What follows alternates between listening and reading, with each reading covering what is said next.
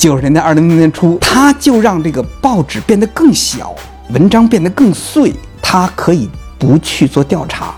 他的文章就变得更不可信，就更惊悚化，更惊悚化更黄色小报化，更黄色小报化，更加犯罪那个血腥化，让这个上班族哈在公共交通这段时间呢消磨时光，因为顺手拿起来就可以读，那时很像短视频。短视频，但手机就把它毁掉了。最美国也是纽约，最不美国也是纽约，这是一个精神分裂的一个城市。为什么这么说哈？纽约是个移民城市，百分之七十五的人口在家里说非英语，这是一什么概念？非常高的比例，非常高的比例。这不是说他们不说英语，而是说在家里说非英语。那么也就是说，我们想象一下，北京两千多万人哈，百分之七十五的人呢不说中国话，在家里边会说各种各样的外语，意大利语、那个呃德语、俄语、日语什么的哈。我觉得这个城市，你能想象，它完全不是，肯定不是这个样子，它完全是另外一个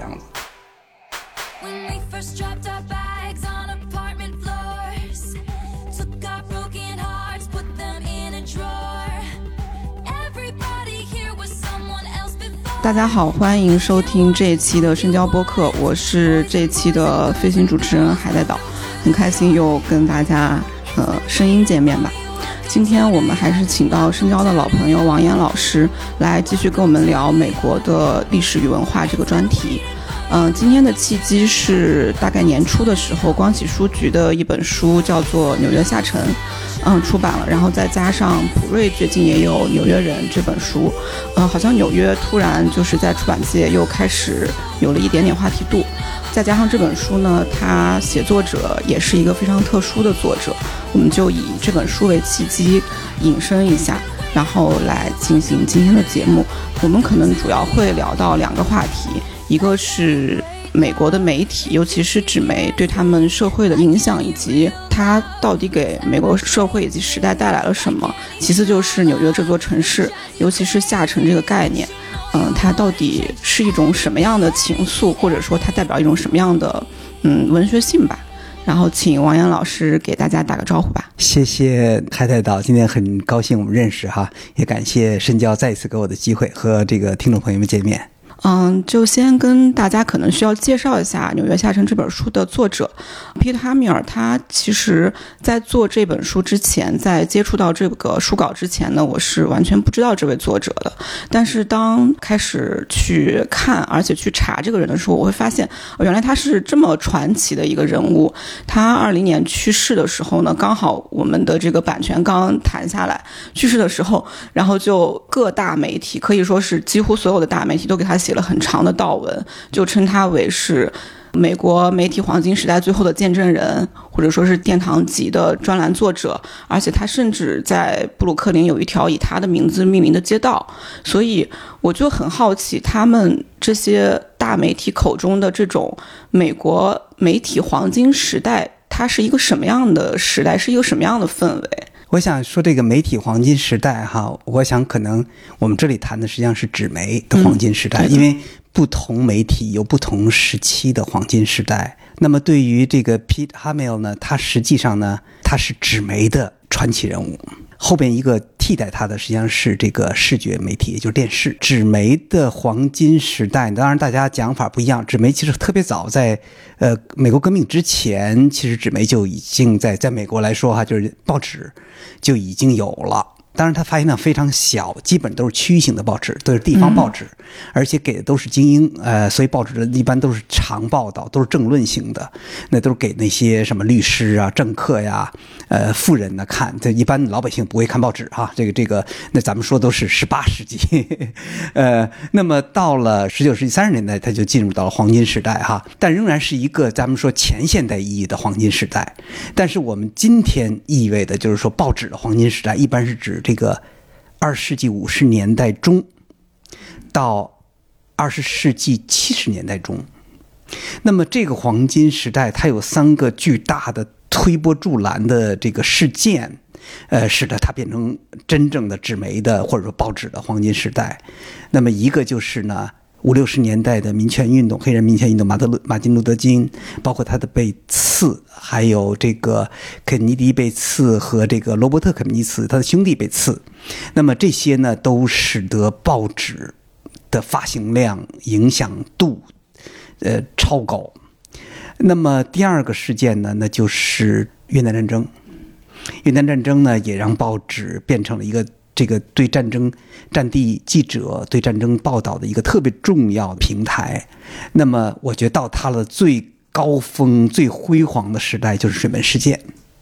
两个著名的这个无名的小记者，呃，Woodward 和这个 Carl Bernstein。那么这两个小记者通过报道一个华盛顿邮报不想做的这样一个小，有人偷偷的进入到这个民主党议会大厦里边哈，以为是盗窃。那么一个特别小的一个，就挖出了巨大的水门事件丑闻，直接导致了尼克松的下台。所以呢，报纸呢应该说到了它的最顶峰，但紧接着它就开始走下坡路了，它的黄金时代结束了。所以呢，这是他的这样的一个，咱们说黄金时代吧，就是说是这么一些这个大的历史事件作为这个依托来推动这个黄金时代。那么黄金时代中，我觉得可能最重要的就是说六七年、六八年的学生运动，这是在欧洲和整个西方世界，呃，美、北美还有这个日本哈、都是非常广泛的一次报道。那么报纸在里边呃起了非常重要作用。但这时候我不得不提的就是说什么呢？其实电视在这个时候已经开始崛起。其实是两个是并行的，只是说呢，读者还是依照他的习惯，就说其实每一个时代到另外时代之间，都有一大批比较保守的人，那仍然固守着自己的那个就是习惯的那个媒体平台。那么报纸呢，仍然是最核心的那个电视呢，其实在每一天的增长，报纸是在一点点衰落，但这里边实际时间是几十年。报纸呢，就是说，我觉得到了什么样的状况呢？伍德伍德、呃，伯恩伯恩斯坦这样的大的明星式的这个呃记者，还有这个 Pete Hamill 这样的这个明星记者哈，人都说是叫金不换的这个位置，也就是说，当个政客、当个参议员、众议员都没有他们有分量。那么这个传奇的是，像这个哈梅尔，他可以哈同时约两个好莱坞巨星出去约约会。那你想想，就是说，他显然就是说，他个人魅力肯定是有的。但另另外来说呢，他的他真是非常呃巨星式的那种这个就是说名人，他肯定是这样的名人，就是呃报纸有巨大的话语资源、文化资源、社会资源。呃，政客不敢惹报人，就是大报人，因为什么呢？他们选举的成败很大程度上是攥在这个大报人，或者说一些特别流行。这个 Peter Hamill 他跟别人不太一样，他其实一直在小报工作。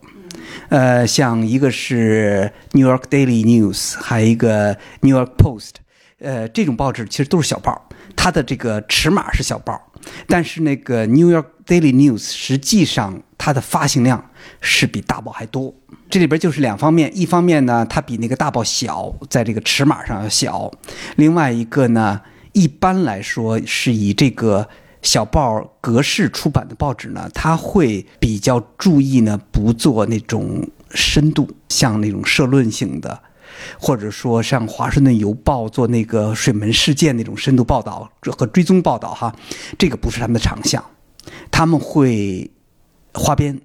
社会新闻，社会新闻、犯罪、呃明明星丑闻、呃政客丑闻，另外呢语言呢短句子、单词呢四字母左右的这样这样的短单词，呃用小词不用大词，呃用浅词不用粗词。另外一个呢，那个发行上呢。一般来说，它会在地铁或者在街上，呃，一个是很便宜，有的很多就是直接堆在那儿哈，大家可以随便拿。这是在市里边，那么在这个郊区呢，就会那种骑自行车的小孩就直接往那个车呃每家的车库的那个 driveway 哈上面扔扔这些报纸哈，这就是呃这是地方小报，所以呢就是说小报呢它有小报的运作的方式，它有它自己的内容风格，那么它有它的记者呢也都是怎么说呢和它比较相匹配的，但小报呢不意味着影响力小。只是不同的制式。那么大报和小报实际上一直呢，就是说大家都是有不同的市场区分和这个用户区分而已。就给我感觉是，当时的那种纸媒是完全深度参与到比较立体的市民生活里面去的，就是真正意义上的大众媒体。就我记得 BBC 在给 Peter 拍那个纪录片的时候，那个片子叫《死线艺术家》嘛，它一开头的片子就是呃一个地铁的场景，就是里面所有的人都在看报纸，大概是一个六七十年代的一个场景。然后就其实跟我们现在在地铁上看手机，我觉得是一个概念，就是我们的媒媒介发生变化，但是媒介跟我们的互动的那个关系其实是没有变化的，只是说那个年代，那个手机是报纸嘛，是文字，然后这个媒体的这种底色。我觉得对美国社会来说也非常重要嘛，像我们看一些美国电影，就会大家对媒体的这种公信力啊，或者什么，还是会有一个信任度在里面。那媒体它在美国社会里面这种重要性，其实是有形塑它的文化色彩吧，就是大家看待这种社会的一个观点。是的，媒体是这样哈，咱们先区分，就刚才你说那地铁的场景哈，我觉得那是我恐怕最熟悉，也是我最。包括我们，我觉得我们的这个听众也是很熟悉，因为电影它不不断的会把这个场景放放放在各种类型电影之中，那么这是一个非常普遍的、最日常的一个场景。呃，你会看到，就是说绝大部分的乘客都会看小报，其实原因很简单，小报好拿。你想那么挤的车，你弄一个大报纸，你展都展不开，你知道，就坐在那儿那么挤哈。那小波就特别，就直接就就就就翻开啊。呃，看完之后呢，好多的这个乘客就直接搁在这个座位上就走了，然后下一个乘客上来之后又把它拿起来接着看。很多人都这样，就是你会看到，就是说地铁的那个呃上面座位上面哈、总是扔着报纸，一般都是小报。那么这时候你可能看到另外一个场景，就是一个就是好像野心勃勃、很成功的一个穿着呃打着领带的这样一个比较名牌西装的青年，他会拿一张大报纸。比方说《New York Times》华盛顿邮报哈，那么其实呢，这这它有一种怎么说一种区分吧，一种区分感，就是说呢，他是那种名校毕业的，他对那个小报上的新闻没没有兴趣，他喜欢看社论，喜欢看深度的报道，呃，喜欢看大故事。所以呢，就是说，这咱们在这个意义来说，这个场景中哈，你能看到，就是说两种报纸在这个前数字时代。实际上，它已经形成了美国生活中的一个特别核心的部分。另外一个就是早餐的这个餐桌上面哈，几乎每一个家庭，尤其是丈夫哈，在吃早餐的时候，你看电影里边都是这样，呃，先拿一份报纸，当然一般都是大报哈，一般都是律师什么这种哈，电电影的主人公。那么在一边吃喝咖啡的时候呢，一边家里边孩子们在跟妈妈在一块闲聊，然后丈夫呢自己一个人在这看报纸。这这这种场景是 恐怕是电影中最常见的场景。当然这，这同时呢，它是美国生活中特别核心的一个部分哈。大家是通过报纸来掌握信息和那个和社会和社会勾连的。也就是说，每一个个体、每一个家庭，它跟社会联系的方式，实际上是一纸黑白的这样的一个报纸哈。这个是呃这个层面。那么另外一点，报纸呢？它是怎么形塑？刚才你提到这个哈，怎么形塑这个文化呢？我觉得是这样，这个因为美国呢，这是一个媒体大国，它对于媒体的研究恐怕是最早的。咱们从高等教育来说哈，呃，传媒专业那恐怕在美国是最早的，他们最注重的就是传媒研究，因为在美国社会中的言论还有媒体确实是。特别特别核心，文化中的特核心的东西。你要看到这种呃媒体研究，我们不细的展开，就是从粗比较粗犷大线头来看，你能看到就是说，在革命前，也就是一七呃七六之前，那么报纸呢基本上都是这个党派报纸，也就是说都是比较支持某一势力的。那么这个延续到革命之后，那么后来尤其是后边建了联邦党，建了共和党。之后，也就是独立之后，哈，建立了这个党派之后，那么报纸就变成了党的喉舌，它就是党养的报纸，那么就是为党的这个宣传，就是选举做宣传的。后来呢，联邦开始介入，呃，联邦法开始介入，这个硬性的要求，报纸不能选编，你必须做一个所谓的平衡的。在观点上平衡的和公正的报道。那么这个呢是发生在这个十八世纪末、十九世纪初，那么报纸呢就开始变成另外一个状况，就是说，第一脱离了组织，脱离了各各种各样的机构，变成商商业化。那么商业化它就有商业化的这个逻辑，也就是娱乐性。另外一个就是报道的信息性，这两个东西，信息的有用性，这些呢都成了就是说商报纸商业化的一个特别核心的这样一个方式。这个时候呢，美国的报纸美实际上出现了特别巨大的发展，那么呃读者量。增加，这当然跟教育哈普及，这它都那个识字率提高等等哈，这都是非非常直接关系的。那么到了这个二十世纪五十年代之前，其实呢，就是说开始就是整个的美国美国的媒体就进入了真正的黄金时代。那么这个时候呢，这个 professionalism 也就是这个职业化或专业化，就变成了一个特别重要的一个呃媒体的尺度。无论你是啊、视觉媒体还是这个纸媒，这个主编。都要求记者呢有这个工作伦理，就是什么呢？就是说你任何一篇报道，当然小报除外啊，就特别小的小报除外，就主要大报哈，呃，你呢都得有 fact check，你都要有几个不同的渠道去查事实。你呃，包括我我看那个 New York Times，呃，New Yorker 上面哈，他发表的小说，然后上面写了一个什么地方地址，然后他会让。当地的这个记者去查那个那个酒店，就是一个特外国外的一个地方哈，一个酒店，它的名字、它的位置、地址对不对？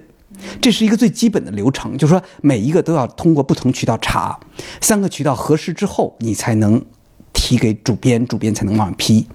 那么，呃，那么另外一个呢，就是不偏不倚。那么不偏不倚呢，这个时候呢，实际上它就变成了一个。就是说，cynicalism 就是非常的愤世嫉俗，他会把批判或者说咱们中国词是这八愤变成了一个特别主要，就是呃揭露丑闻，揭露政客的丑闻，揭露明星的丑闻。那明星不太主要是政客的丑闻，政府的丑闻，就变成了报纸的一个特别核心的，当然也是特别大的卖点。那么呃，其实整个的这个读者呢，随着报纸呢，也就变成了一个。就是跟美国的价值非常吻合的一个东西，就是说不相信政府，不相信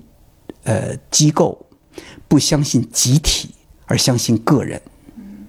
这是其实美国文化中根儿里的东西。对，它不断的通过其实报纸呢，它它也强化了这样的对公东西。权力的一种质疑公，权力的质疑，对整个机构的质疑，包括对大的企业的质疑，对于整个的任何的，就是说集体形成的一个势力的质疑，他会说呢，其实个人、小人物、底层的东西呢，实际上是更加有道德的，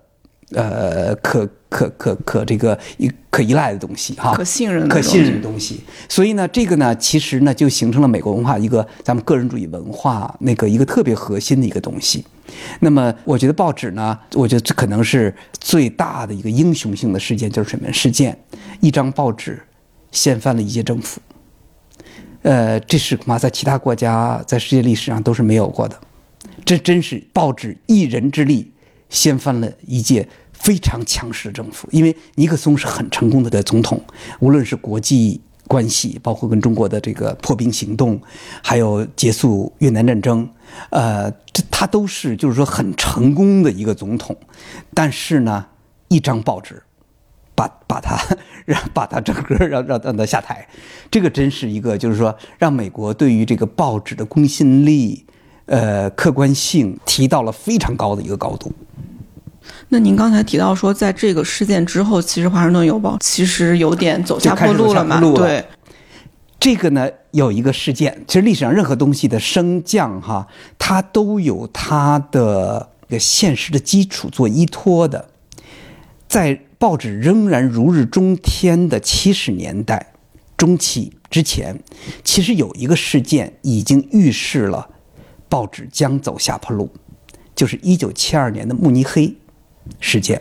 一九七二年慕尼黑呢，也就是说那个巴勒斯坦解放组织，然后绑架了十一名这个呃以色列运动员，然后并屠并杀了这个十一运动员。整个呢，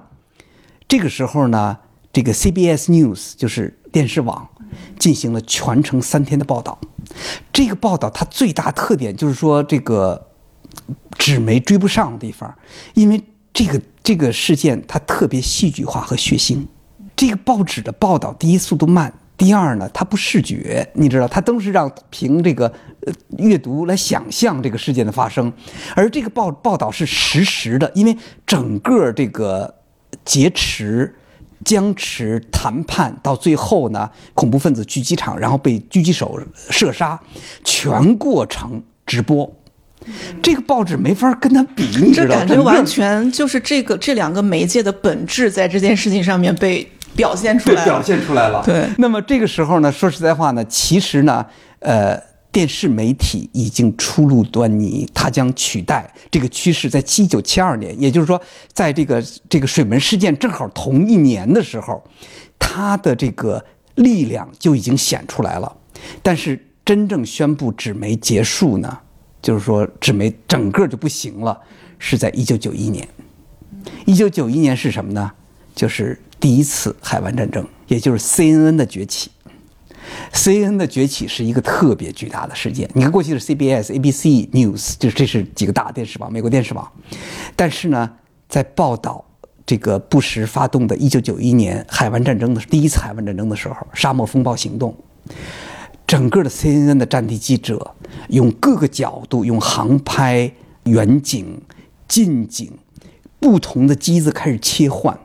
所以呢，这个战争呢就变成了一个银幕上的战争哈。对于这个，除了除了军事在那儿是，其实军队的人真正进入的战场的人也特别的少，因为大量他是通过遥控来来来来这个飞机的这个空中打击、导弹精确制导，它本来就已经很视觉化和虚拟化了。然后呢，整个的这次报道又不同于越南战争。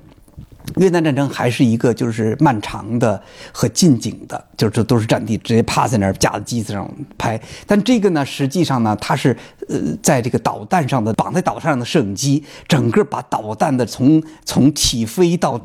打到目标到爆炸的全过程，整个电视上展示之后，CNN 一下从一个很一般的电视呃电视网变成了一个巨大的电视网，它的最大特点就变成了国际报道。那么另外呢，报纸在这个面前一下，它的短板就全出来了。那么，那么人们实际上对于呃国际事务，对于呃新闻，慢慢的也就是开始从文字哈想象，变成了一个直观的视觉。嗯，我觉得这里面很有意思，就是，呃，越南战争其实对纸媒的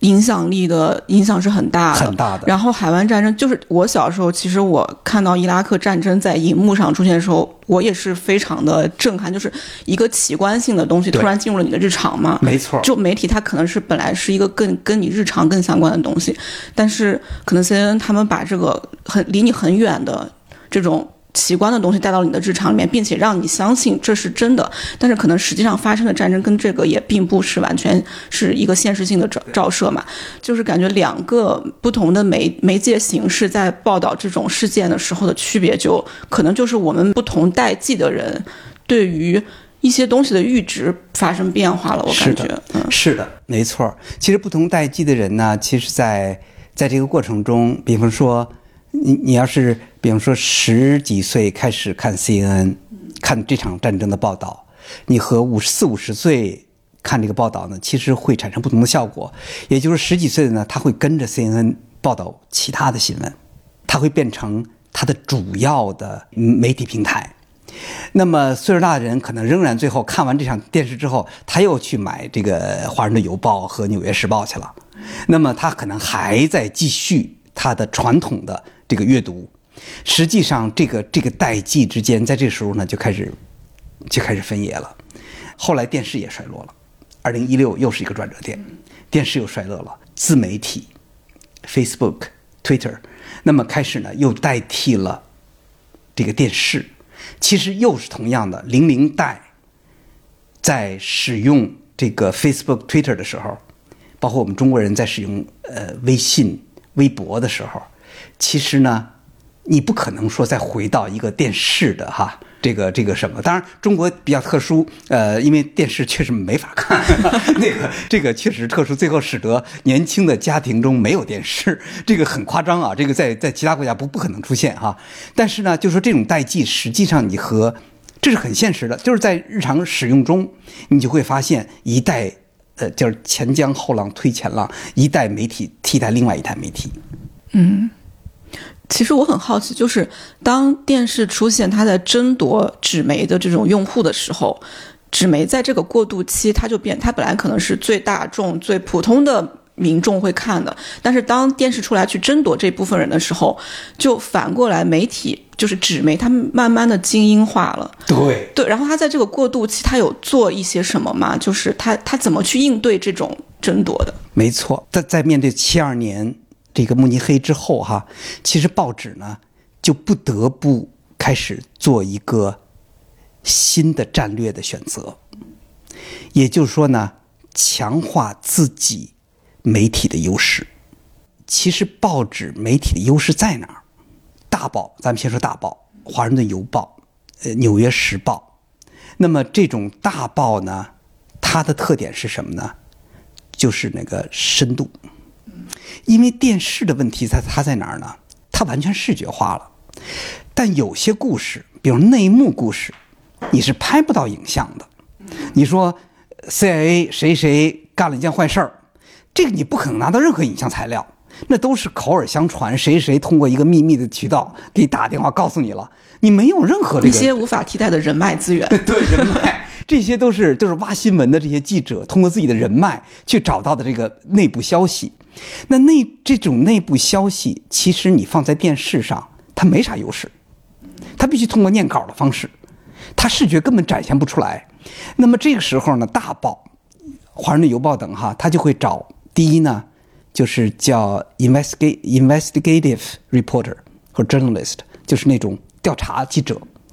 做特别深的材料的挖掘，这是这是第一。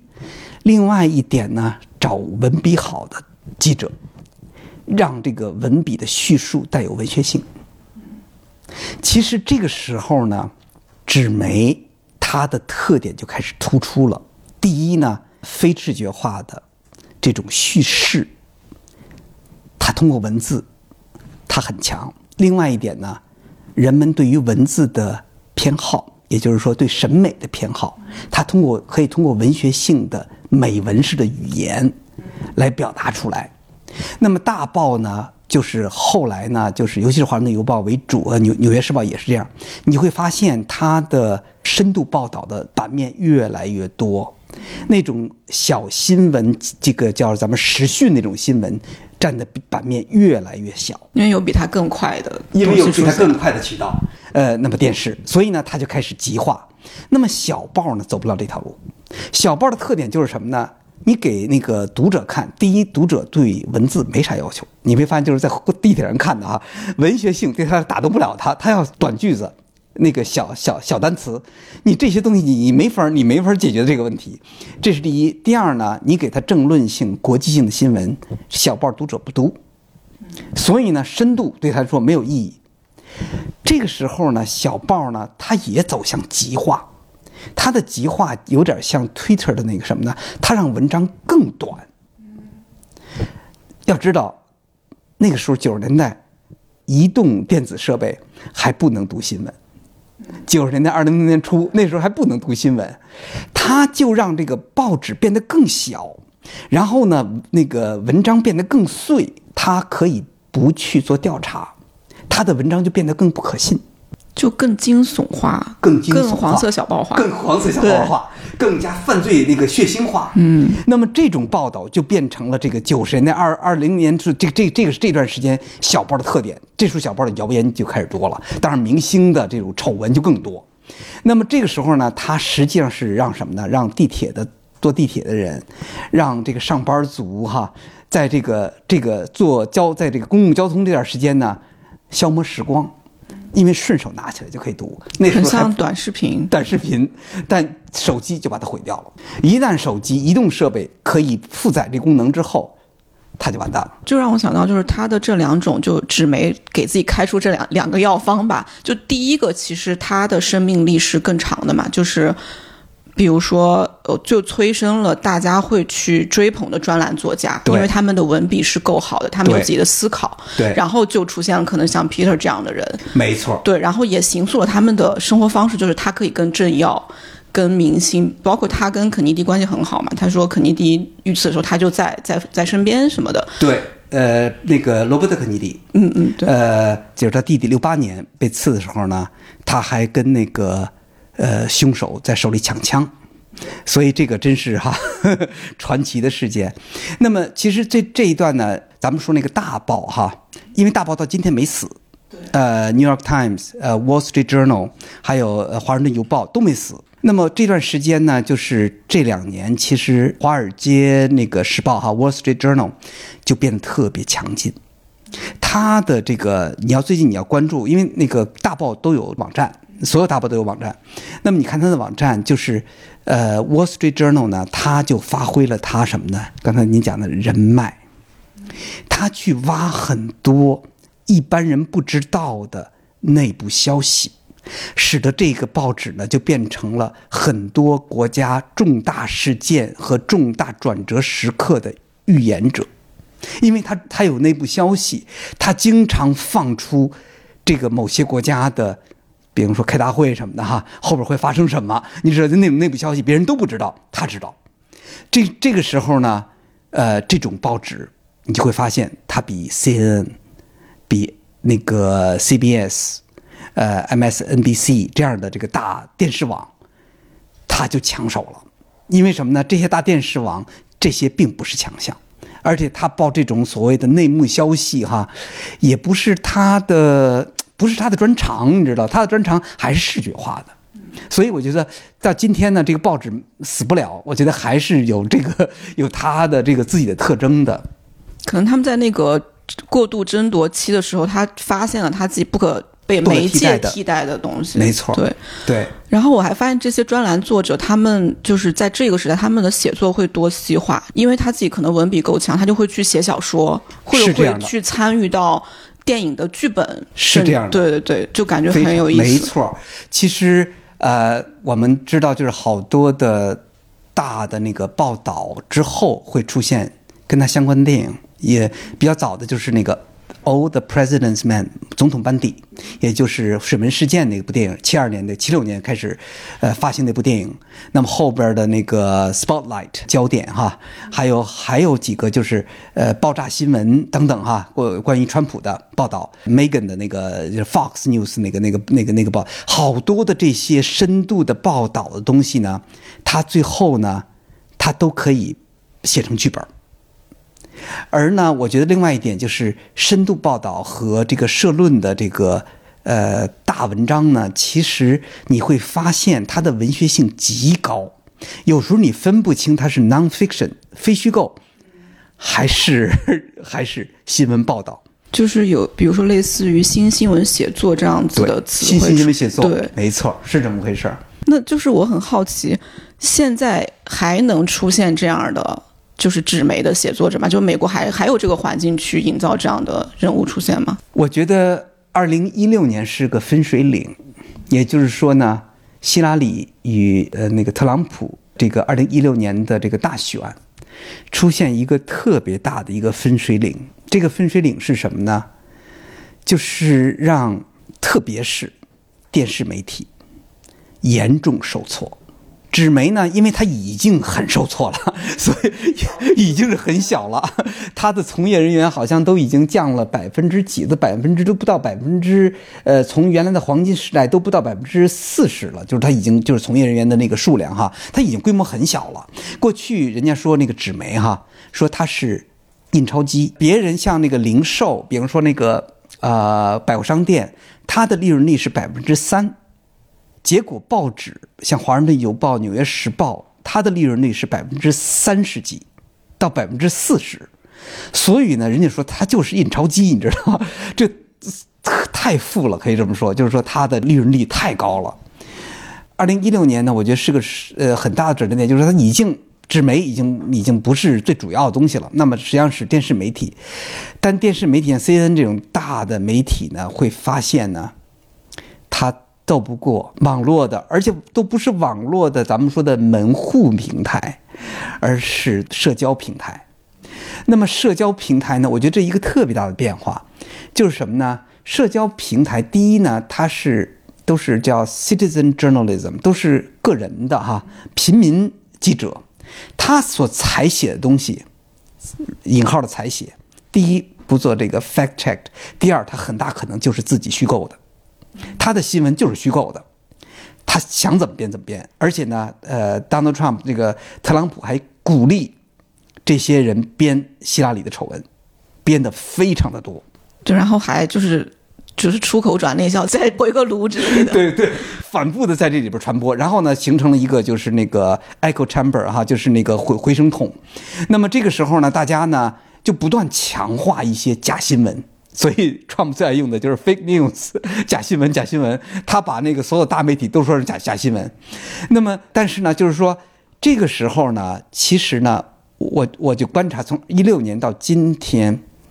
CNN、MSNBC 这样两个特别大的这个呃 liberal 还有 Fox News 那个呃福克斯都发生了一个什么大变化呢？他们开始模仿自媒体和社交媒体，他们开始呢让自己的报道观点先行。你看，我们刚才谈黄金时代，一个最重要的 professionalism 哈，一个职业化，就是说你没有立场，你呢要进行多方的事实这个验证。到了这个从一六年到今天，整个大媒体，我觉得纸媒影响还没那么大，主要是电视媒体开始什么呢？观点先行，意识形态先行，而且呢，做的节目，特别是早间新闻节目，它开始变成什么？吵架节目。过去都是报道哈，现在要找嘉宾和什么两两边吵，因为你在吵的过程中，你可以让你观点极化和激进化。那么，这就是我觉得媒体生态在这个 Donald Trump 之后，哈，或者说整个右翼起来之后，其实一个挺大的变化。那么，在美国这个整个大的媒体生态，但这个时候呢，我看到，尤其是这个《华尔街时报》呢，我觉得它倒是，它倒是保持了一些就是。过去咱们七八十年代一些东西哈，它仍然在做一些像过去的媒体的这样的一一种一种姿态，呃，但不管怎么说吧，恐怕这个时候的英雄呢不容易出现了，嗯，因为他不可能造成那么大影响力他。没那么大影响力了，因为太多元了，整个的那个媒体哈就变成了各种各种平台，极其多元，谁都不相信谁，谁都有自己的偏好。那么这个时候呢，我觉得出现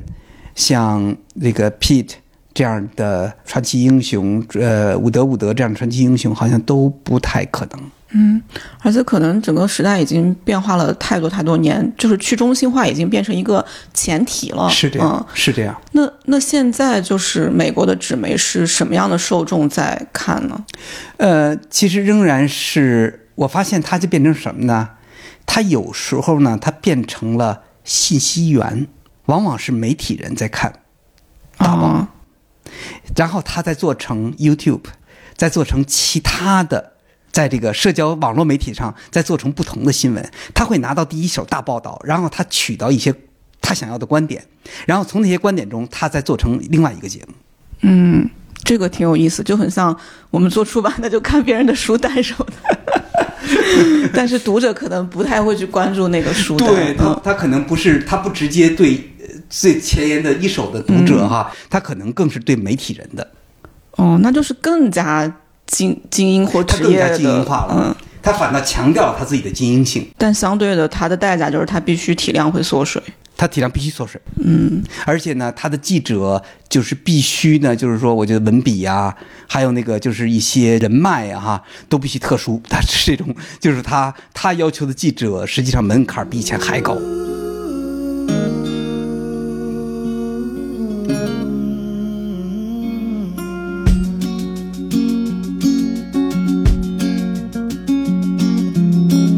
Five drinks in on Friday night. We only came to dry your eyes and get you out of your room.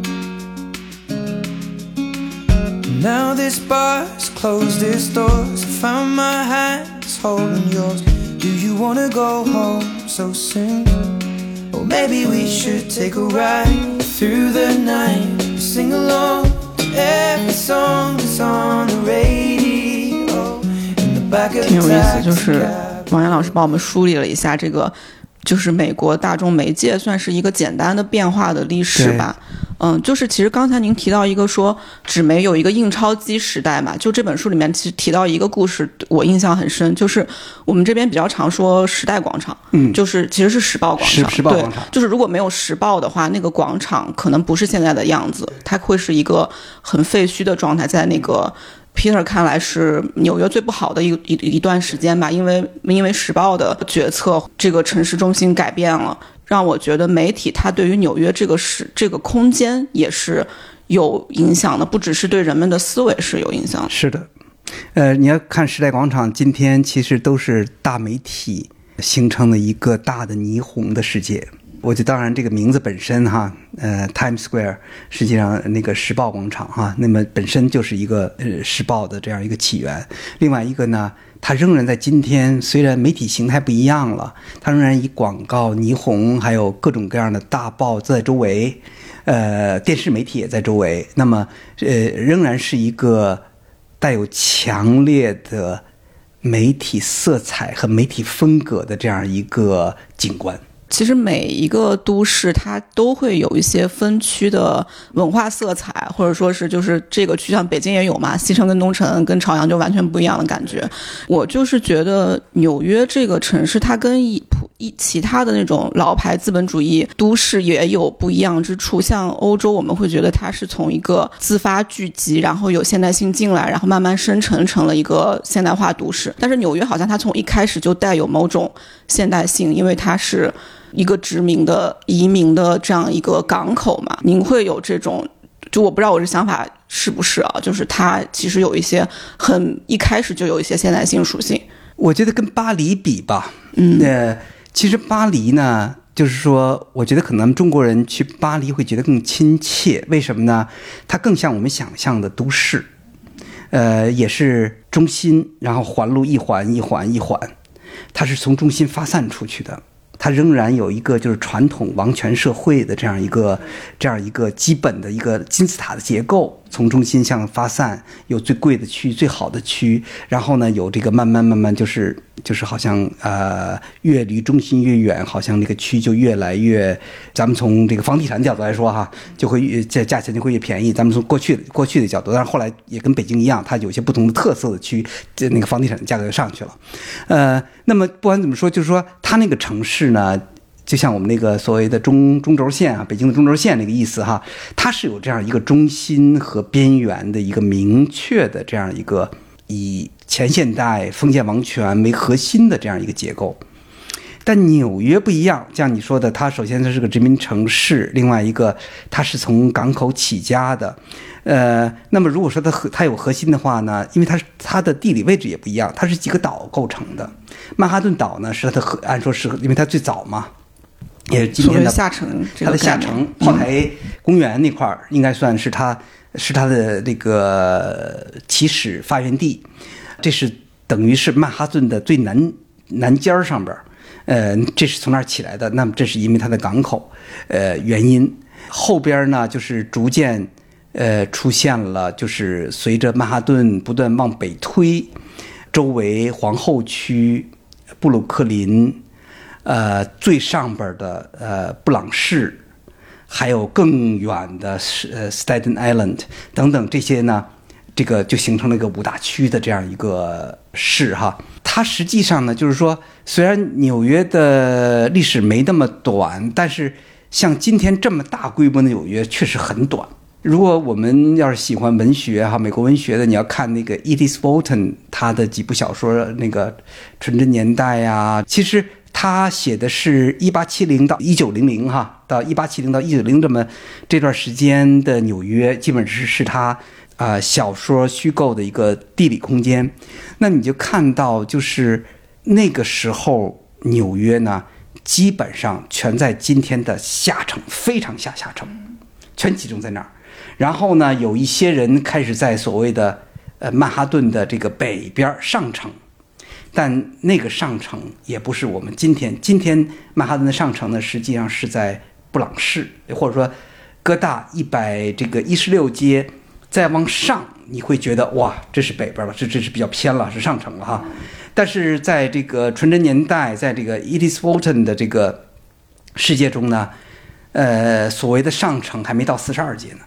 实际上上上现在四十二街是中城，是呃上城和下城的这个分分界分界线，也就是时代广场是分界线。那么实际上它的上城还没到四十二街呢，那就是就是说那个那时候的纽纽约是非常规模非常小的，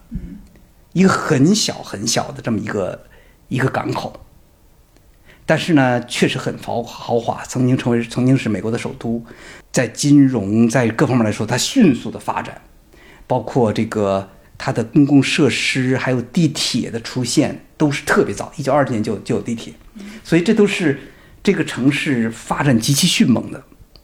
嗯、经常会有一些人去写纽约的时候，就会说纽约有很强的怀旧性，因为它速度太快，它的很多东西的更迭也就会更快，让人们好像一直要去怀念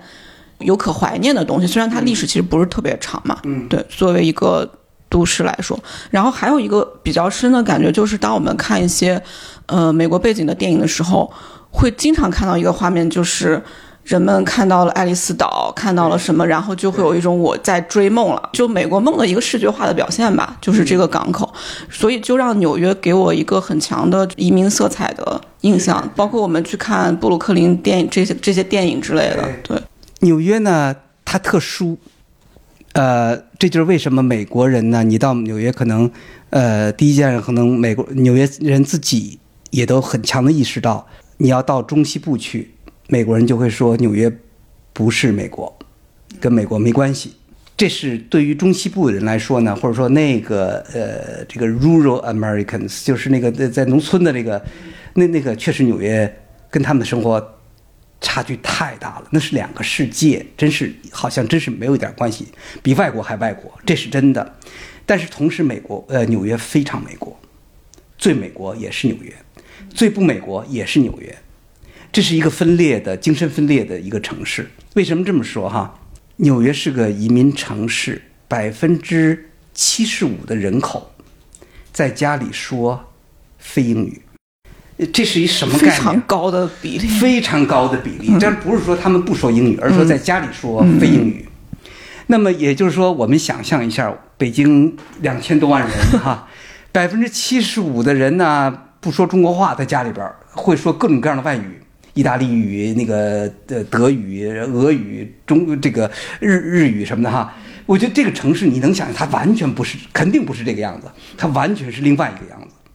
所以为什么说他大家不说这个英语？它实际上就说明这个呢可能是第二代移民，也可能第二、第三代移民。所以他在家里边更舒服的是说，至少是他上一辈吧，或者他自己的母语。那么这是呃非常普遍，这样使纽约有一个独特的口音。纽约的英语呢，确实很不同于中西部、呃中南部的这个美国英语，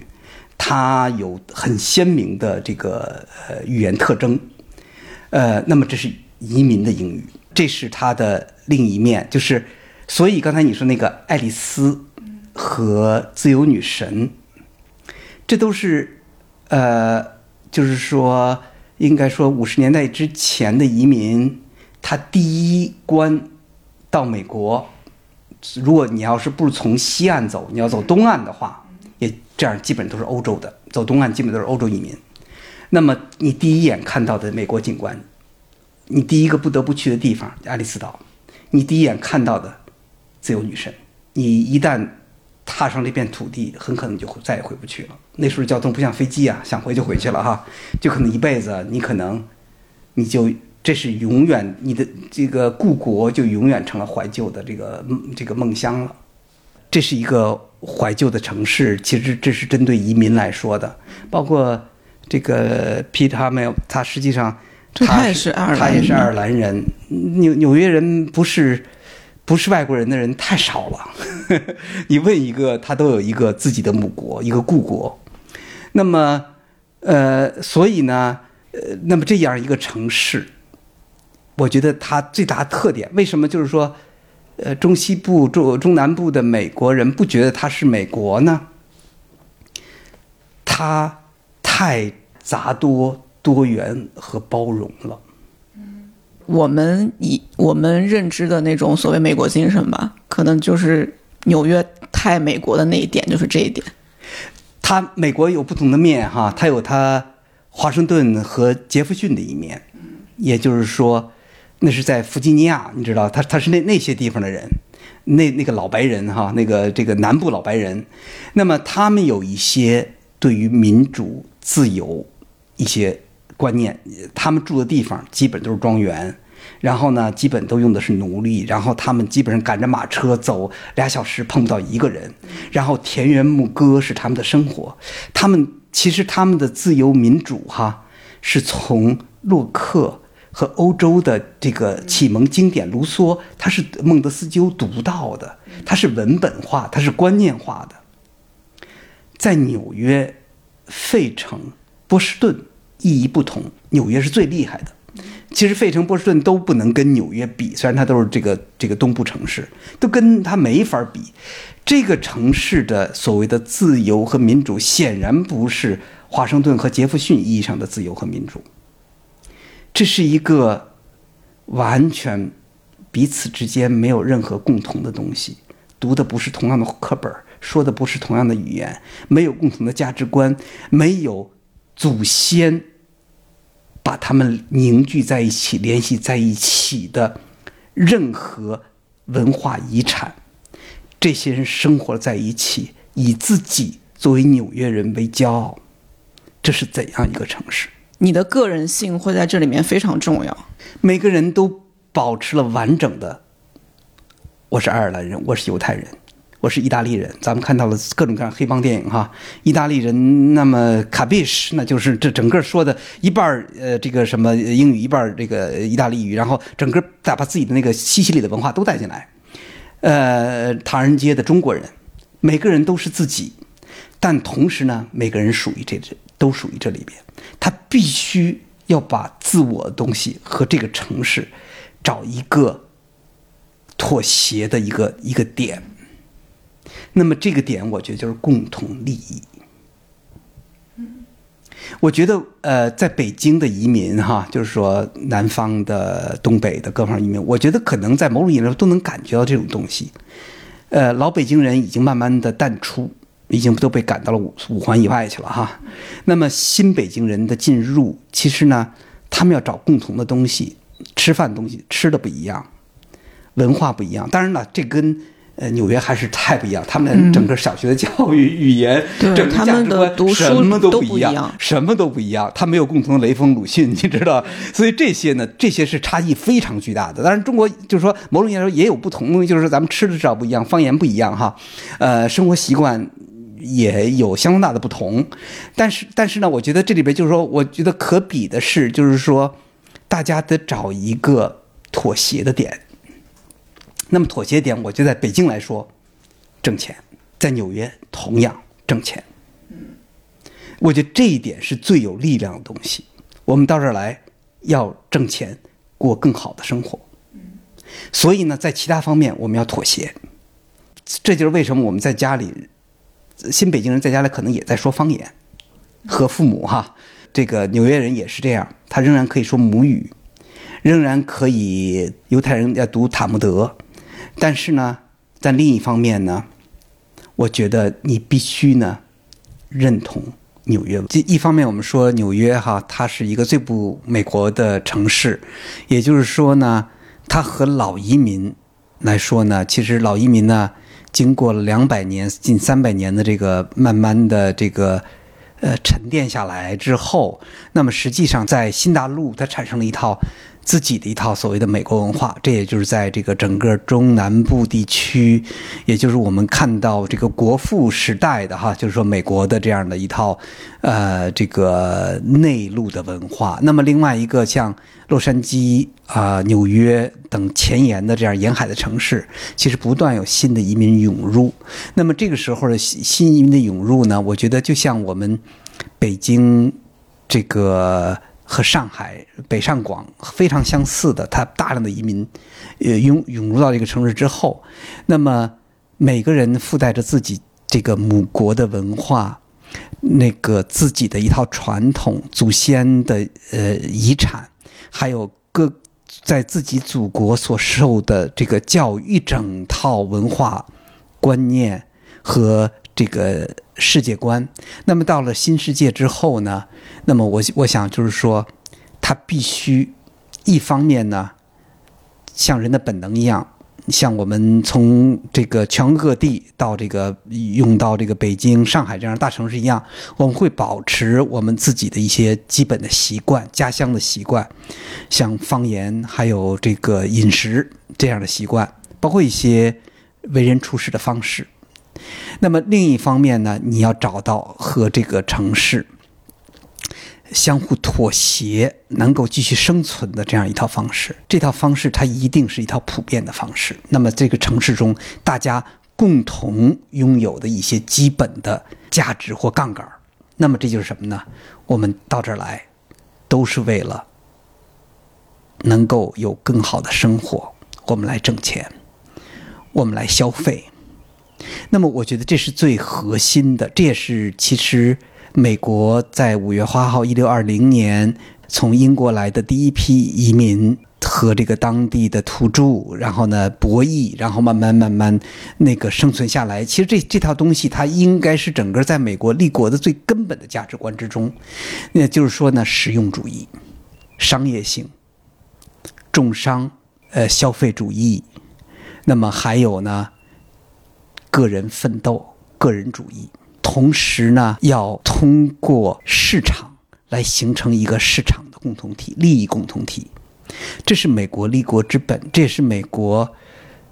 从它建国到今天两百多年来，我觉得这是美国最强盛的一个国家的一个根本的原因。它和一个传和传统国家最不同的地方，也正是于此，就是说，所有的老老欧洲吧。那么它都会附带特别多的传统，它会像我们在在家乡一样，会有很多的这个人情世故，人呃这个家族往这个往来很多的礼仪，很多的这个这个乡土的这个这个习惯。那么新的国家。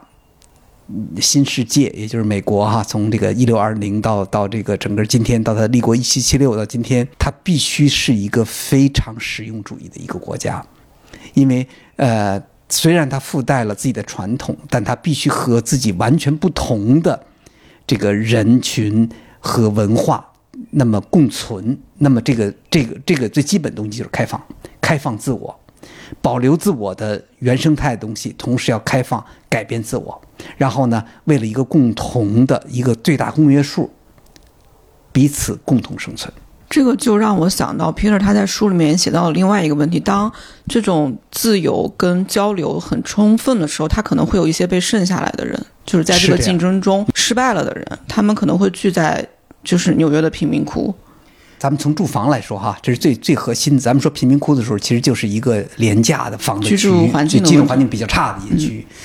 美国有不同的房地产的，就是怎么怎么说，它比较特殊的一些呃这个 category，就是它比如说它有 house 哈，呃有这个 condominium，也就是我们的单元呃公寓楼，还有一个叫 co-op。那么这 co-op 呢，一般来说很便宜，它是什么呢？它是你并不拥有这个真正的房产，你只是拥有这一片这个小区的股份，所以呢，这种房子呢，一般来说呢很便宜。还有呢，政府补贴的房子给那个根本就是没有收入的人。刚才咱们说的那个贫民哈，比如说有几个呃，美国有几个区，一个是从一百二十五街街，就是曼哈顿的到一百这个四十几街的这样这个所谓的哈哈林区啊，那么这里边大量的那种红砖楼，就跟就跟那个火柴盒一样，跟我们那个八十年代的楼一模一样，但是很结实那个楼哈，呃，很老很老。那么这些红砖楼呢，就是整齐划一，没有任何嗯特点，一看就是完全实用性，然后窗户很小，外边挂着空调。像这种房子呢，基本都是很廉价的房子。咱们说的就是说，一般都是有色民主民主呃，这这尤其是这哈林区，一般都是黑人了。那么皇后区有也有这样一片房子，那么也是 co-op，还有一些这个就是政府补贴的这样的房子。那么这些房子可能就是拉丁移民，呃，亚洲移民。布鲁克林也有这样的廉价的房子，在第五大道，在这个曼哈顿东区有极其豪华的公寓，比北京的房子贵很多的公寓，也就是几千万美元豪华公寓 Penthouse，也有呢非常廉价的。在这个不好地段的，比如哈林、呃布鲁克林、皇后、呃皇后区、法拉盛什么的哈，那么这些地方呢，廉价的房子，那么这就是呢，我觉得美国呢，也就是说，它是一个既是天堂又是地狱，咱们都都会说美纽约哈，就是既是天堂又是地狱。但另外一点来说呢，我觉得纽约就是整个的美国的福利哈，咱们在说那个福利国家的时候，福利的话呢，美国是对中产。和中下产是不友好的，呃，福利很少，呃，退休金也很少，但它对贫困是很友好的，就是它是对极端的，就是没收入的，呃，老人，他极其友好，他基本上呢能给你安排呃像孤独老人的护理，还有呢这个住房非常便宜的住房。呃，这个老老人公寓，然后呢，当然养老院制度也非常的健全和发达。他在这个最最贫困和最弱势这一端呢，他是有保证的。但是呢，他当然对上边来说就不用说了，是非常的自由和任性的，就是上层。对于中下层来说是比较苦的，它是这么一个结构。就纽约贫，它特别平民的街街区，好像似乎也并没有跟就是中产街区离得非常远。对，它是穿插的，呃，当然有成片的哈，那种红砖楼，像哈林区是这样，但是大部分它是交错的。这个也挺有意思的。那您在纽约的时候，就是有自己特别喜欢去的一些地方吗？有几个地方我是觉得比较好的地方哈，一个是炮台公园下边的这个。一片沿海的这一片景景区，我觉得非常的美。散步的地方，散步的地方有特别好的酒吧和咖啡厅，有海鲜的餐馆，临着海，大玻璃临海的，我觉得那块是非常漂亮的地方。时代广场呢，我是觉得，呃，一直呢都是，我觉得都是很很漂亮。虽然就是说它的变化，就是四十二街和到这个四十这个四街之间哈，实际上。呃，我在八十年代的时候呢，那个时候呢是非常乱的，就是妓院还有这个贩毒是非常乱。那时候我去过，这个书里也刚好有写到这块儿。呃，那个真是我印象很深，那个车从那儿过去，你都不敢下，没人敢下车，你知道。但是呢，后来朱利安尼他他也写到这个九十年代那个治理，那个暴政的治理哈，用用那个用用警察用最暴力的方式，一下让纽约从一个。可能美国来相对来说最危险的城市变成了一个最安全的城市，这么两两届任期，让纽约在在治安方面发生了根本性的变化。那么纽约呢安全了，那么时代广场安全了，非常安全了。以前真是是不安全的地方，现在非常安全。那么就是说大的那种节日的时候哈，时代广场是一个很好的去处。另外当然就博物馆大都会哈是是非常嗯非常好的博物馆，呃不断的会换展。另外一个呢，也就是所谓的那个 village，就是格林威治村那一带，就是下城西四街到十四街之间，那个其实是非常有意思的一个地方。它最当然最大缺点就没厕所，去厕所去麦当劳都要拿号才能上厕所，你这简直是那个太……但它但它呢，就是说那是很有味道的一片区域哈。艺术家虽然那时候艺术家已经搬走了，就跟呃。咱们的那个七九八哈，特别像。呃，原来就是原来七九八，后来七九八的人已经住不起了，跑宋庄去了哈，宋庄又又又搬走了哈，越越搬越远。他的情况一模一样。开始呢是原来的这样七九八艺术家在的地方，后来他们就搬到那个以那个 Youngs，后来又又又又越搬越远。那但是就是说，呃，那个仍然留的那个一些这个像艺术家的。酒吧、书小书店啊，呃还有好多像华盛顿广场卖大麻的地方哈，那个就有点嚎叫时代的那种有有那个味道。有有嗯确实有那个余韵，有这个以前的那个余韵，它保持了那些东西。呃，华盛顿广场是一个比较有特色的，它很很小，谈不上一个广场，但它仍然保持了一种它一个小的凯旋门。然后你看到 Henry James 那个华盛顿广场，就是整个那个小说中的那种氛围哈，它虽然呃过去百年，仍然有这种这样的一些氛围。另外呢，比较那那个中央公园也是比较好的，嗯，那个永远都是都是有它不同季节都有它不同季节的美丽。呃，另外一个就是哥大边上一个叫 Morningside 这么一片绿地，那么那那边也是也是就是说跑步啊，呃，晨练那是一个非常好的地方。就是纽约呢，还是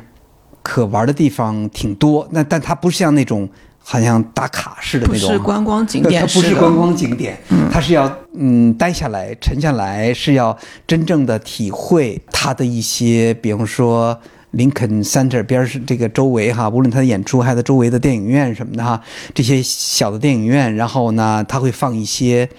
就是院线不放的电影，嗯，有呃点像艺术院线的感呃，觉。像像艺术院线，呃，它放的更多元哈。也老的电影可以是五六十年代、四十年代电影，那么新的是不同国家小小国别的电影，呃，总会出乎你意料之外。而且呢，就是观众呢，呃，也是那种真正意义上的这种小影院的观众，他们会有比较强烈的回应，对这个他知道他们去看什么去了，而不是盲目的好像被被忽悠那儿去了。有一些迷影的氛围在里面。影氛围非常强。那么另外就是 Off Broadway Show，就是那个那个外外百老汇的那个呃剧场里边的一些小的戏剧，先锋戏剧，我觉得也真是真的先锋，那是真先锋。所以纽约这这个城市特别的有活力，它是一个你就像这本书一样，呃说的一样，就是你永远看不完的东西哈，它真的不是那种好像呃走马观花要、要去的城市，是你一定要待下来去慢慢体会的这样一个城市。那就刚才我们也聊到电影了嘛，您要不要推荐几部你觉得就是描绘纽约很有趣的电影给我们深交的听众？啊、以纽约为题材的电影好像真的非常太多了太多了哈。呃，就是曼到处都是曼哈顿的那个天际线，嗯，呃，那个呃，我觉得真是太丰富了哈。就有时候真是觉得，呃，我前两天刚看了一个什么片子，我我一下。当然，就是说，如果说比较经典的，像那个希克萨斯那个呃《Taxi Driver》，那个那个那当然七三年那个哈，那个我觉得特别的经典。我觉得那个就是对于纽约那个景观和纽约的氛围那个展示哈，我觉得那那个电影，那个那个那个电影真是呃特别好。它不是说把纽约最关键的要素展现出来了，它是把纽约的味道、纽约的灵韵，通过它的故事给展现出来了。我觉得那个那个是很很极致的一部影片。当然，希克塞斯很多影片都是，呃，包括很多黑黑帮的影片哈，都是以纽约背景。当然，《美国往事》就更不用说了哈，那个布鲁克林什么的，那个是非常非常非常经典的。哎呀，太真是太多了，太多了。就是我前两天还又看了一遍《曼哈顿》，啊，就是还是有很多有意思的小梗在里面，还是很愉悦。然后我最近几年比较喜欢的应该是夏弗雷兄弟的那个原钻，我觉得那个嗯拍的挺有意思的，嗯就是纽约的我不我不知道的一个一个风景的感觉。嗯，对。另外一个就是《教父二》，对于那个纽约的那个也也是非常非常好，那个把纽约的那个氛围，小意大利的氛围，呃，拍的非常的有意思。因为小意大利呢，其实，呃，这是一个特别有意思的一个，呃，一个一个一个点吧，哈。呃，原来呢，呃，唐人街也就是 Canal Street，其实是小意大利，是意大利街区。那么整个的那个《教父》所展示的二战期间，呃，那个整个咱们唐人街实际上是教父的世界，是黑黑手党的世界。但是后来慢慢的，唐人街一点一点蚕食小意大利，呃，一点点扩大。显然呢，美国华人的方式是非常不一样的。他有帮派，有各种各样的帮派，但他这个对又想起来了，Chinatown 波兰斯基，这个也是特别特别好的一一部电影。然后讲，实际上就是讲，就是说唐人街是怎么怎么崛起的哈，就是他他有他的一套方式。我觉得更是中国人那种用那个特别实际、特别便宜、特别那个吃苦耐劳的这种呃经营的方式，把意大利人一点儿一点儿一点儿推往后推。现在意大利就剩一条街了。那个那个柳树街，那就就是有一点好像披萨什么的，一点意大利的 spaghetti 什么的，那就就这么几个这么餐厅了，已经越来越小了，小的不行了。呃，整个运河街完全那个就是中国招牌啊，中国人呐、警察都是中国人哈。呃，好像这个白人一去像像游客，所以这这一点来说，这这这真是呃，其实中国人是挺。他不是靠那种意大利人或其他人那个移民那种高调的方式，他以最低调的方式去，我觉得那个极耐心的蚕食掉这个不动声色呃不动声。色的蚕食掉自己的邻居。我觉得这这真是一个挺挺非常有意思的.方式。Yeah, I'm out at Brooklyn. Now I'm down in Tribeca, right next to the Narrow. But I'll be hood forever. I'm the new Sinatra. And since I made it here, I can make it anywhere. Yeah, they love me everywhere. I used to cop in Harlem. All of my Dominicanos right there up on Broadway. Brought me back to that McDonald's. Took it to my stash spot, 560 State Street. Catch me in the kitchen like a Simmons whipping pastry. Cruising down A Street, off white Lexus. Driving so slow, but BK is from Texas. Me, I'm out that Bed-Stuy, home of that boy Biggie. Now I live on Billboard, and I brought my boys with me. Say what up to Tata, still sipping my ties. Sitting courtside, Knicks and Nets give me high five. Nigga, I be spiked out, I could trip a referee. Tell by my attitude that I most definitely from.